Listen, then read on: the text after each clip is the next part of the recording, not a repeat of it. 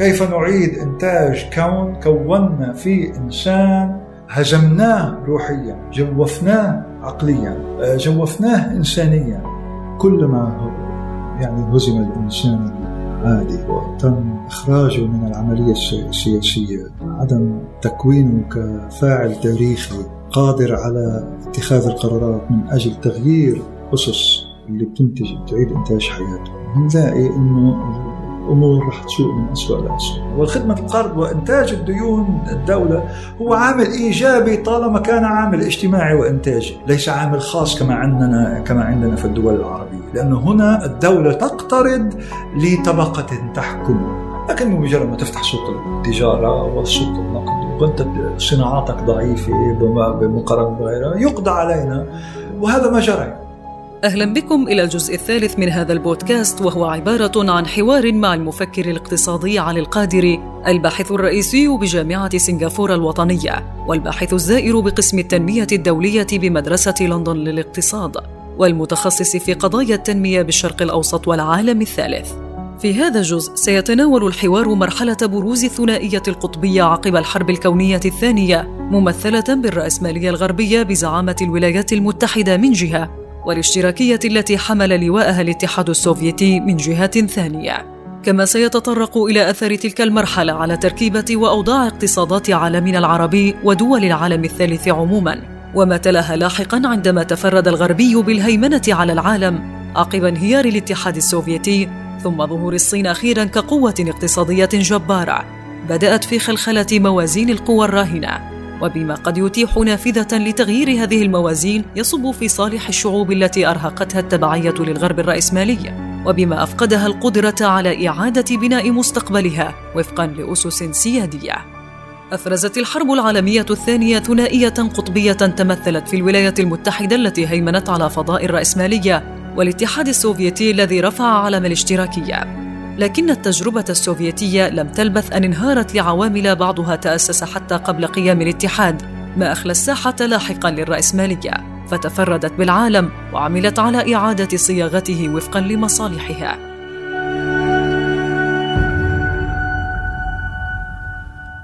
لما أمريكا خرجت من الحرب العالمية الثانية أكبر قوة اقتصادية في العالم، فمن الطبيعي أن يكون التحول، ويقال أن ستالين كانت الصورة واضحة له، ومات مكتئبا إلى حد كبير، مقتنع أنه ممكن كان أن يدمر بقنبلة نووية قبل ما يسقط الاتحاد السوفيتي إلى حد فطبعا في دراسات بتحكي عن هالشيء.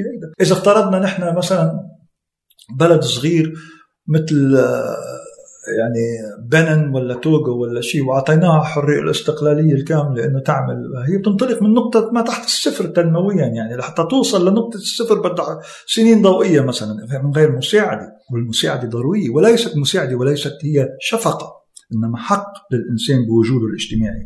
ويجب دائما التركيز على مسألة الحقوق، لأن الإنتاجية اجتماعية وليست فردية، ليس وجود الفرد لكي تكون الاجتماعية فردية أساسا. ربما أن أهم الأدوات التي استخدمتها الرأسمالية لتكريس إيديولوجيتها وتعزيز سطوتها هي المفاهيم التي عملت على نشرها وفرضها في العالم، كالسوق الحرة والديمقراطية وحقوق الإنسان، كما تقدم دائما صورة الرفاه ومستوى المعيشة اللذين يتمتع بها مواطنوها كمثال على نجاح نموذجها. وبالفعل أفلحت في إقناع الدول بأن لا سبيل للنجاح في عملية التنمية وإعادة بناء ذاتها سوى عبر التبعية والانسياق لتلك الأيديولوجية. فأنا أظن أنه إعادة بناء أي دولة بمعزل عن تغيير كوني في الأيديولوجية السائدة، في المفاهيم، الحكم الرشيد، الديمقراطية، مش عارف شو، وفساد وهيك، وفساد الشخص والفرد هو بيكون الانتاجية، وهيدا شاطر وهيدا مش شاطر، وهيدي مرة إذا بدها تكون تزوجت وبدها تقعد بالبيت لتربي الأطفال ما إلها حق في الدخل لأنه غير منتجة بالقيمة السعرية وهيك بكل فيجب قلب كل هذه المفاهيم اللي هي أساس العلاقة الاجتماعية، هي مفاهيم بالأخير، مفاهيم تطبق. تركيب الفئة، تركيب المفهوم كفئة له علاقة في التجربة وإعادة صياغة الفئة من خلال التجربة لأجل قلب الواقع. هيدي امور لازم تكون بديهيه طبعا، بس لكن تبسيط يعني الايديولوجيه السائده دائما تبسط، تعطي نصف الحقيقه. نحن لم ننجح لاننا لم نتبع حرفيا اقتصاد السوق المحرر، لو اتبعناه لكنا نجحنا. حكي سخيف يعني، ما حدا في يتبع اقتصاد سوق مجرد بالمطلق لانه هذا غير موجود. حتى امريكا يعني فيها ضمان اجتماعي وضمان شيخوخة وضمان صحي، وكل ما هو ناجز أو ناجح في الاقتصاد الأمريكي هو نوع من الاشتراكية يعني.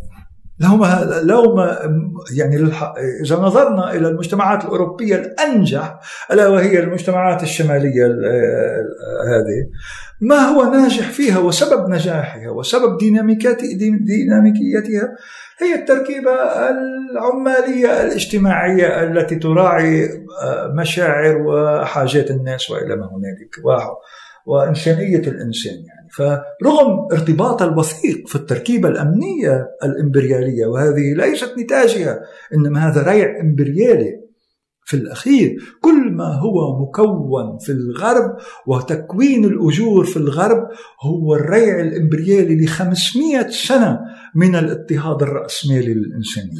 بالفعل لا ينبغي أن يغيب عن الذهن أن ثراء الرأسمالية الأمريكية الأوروبية قد انبنى في جزء كبير منه على استعمار واستغلال مقدرات شعوب العالم الثالث، وبمعنى أن الصورة الجميلة التي تحرص هذه الدول أن تبدو عليها تخفي وراءها في الحقيقة قبحاً لا تريد أن يتذكره أو يراه الآخرون.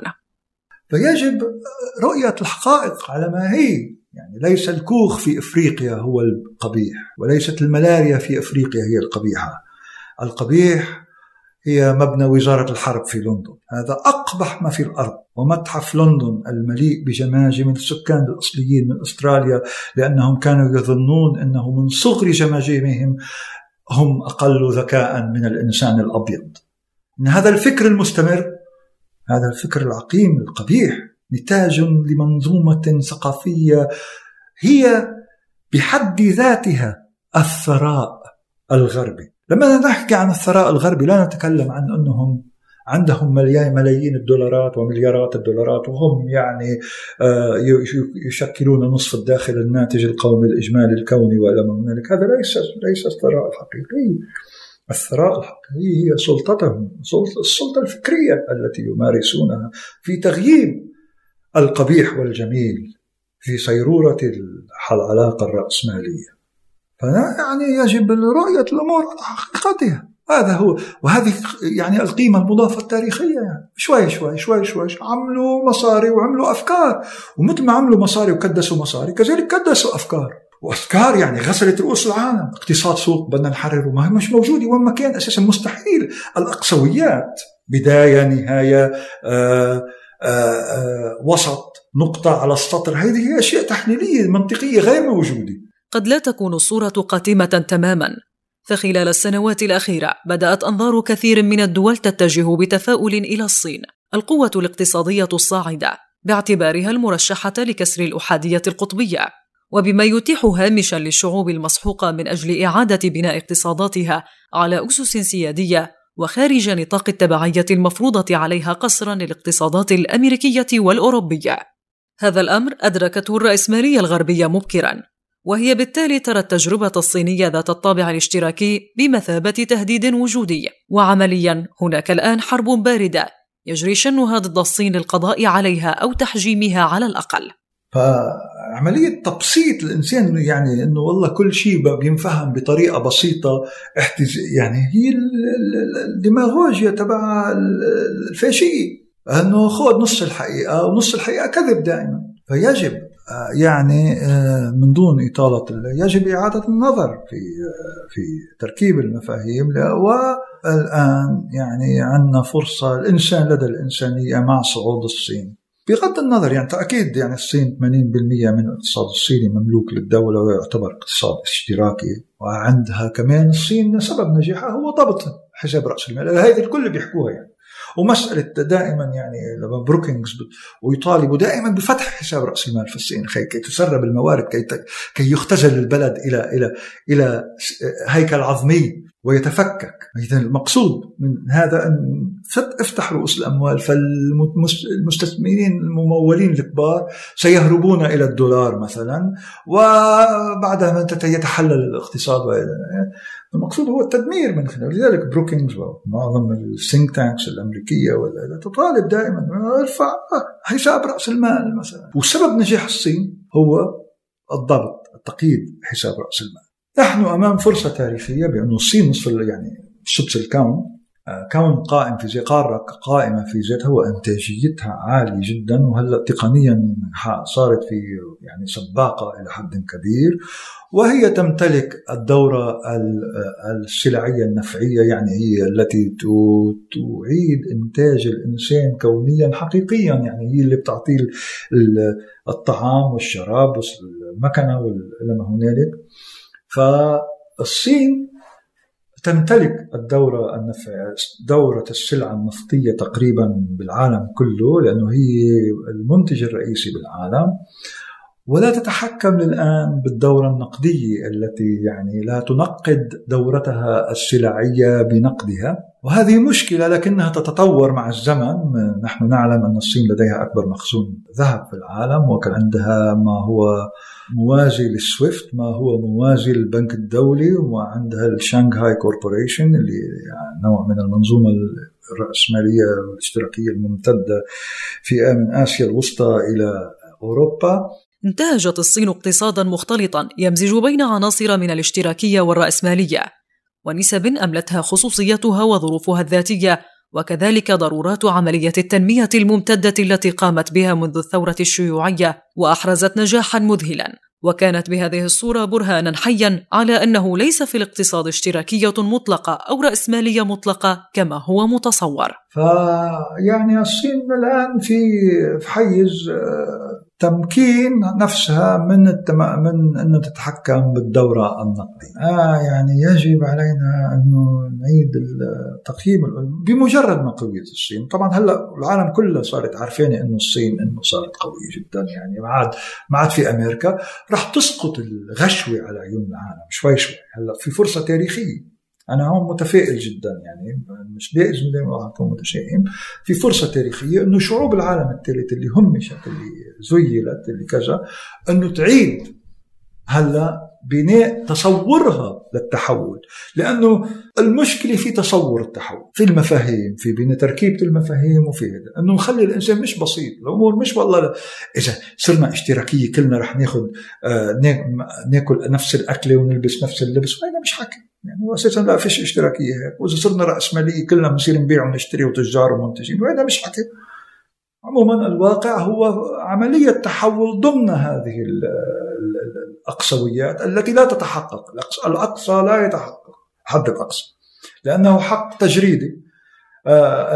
الأقصى تجريدي أو أقصى ميتافيزيقي غير موجود، يعني نحن نضعه فقط للتوضيح وليس إلا. وكل يعني بمجرد ما هذا أخذ يعني صدقت العالم إنه والله الحد الأقصى موجود، يعني تصورته إنه موجود، أكلنا الهوى. يعني العالم مهبلة على الآخر. هلا ملت فصل واحد بكتابي الأخير، حزام الواقع، عن صعود الصين وأزمة التنمية في العالم، لأنه دائما العالم مأزوم تنمويا.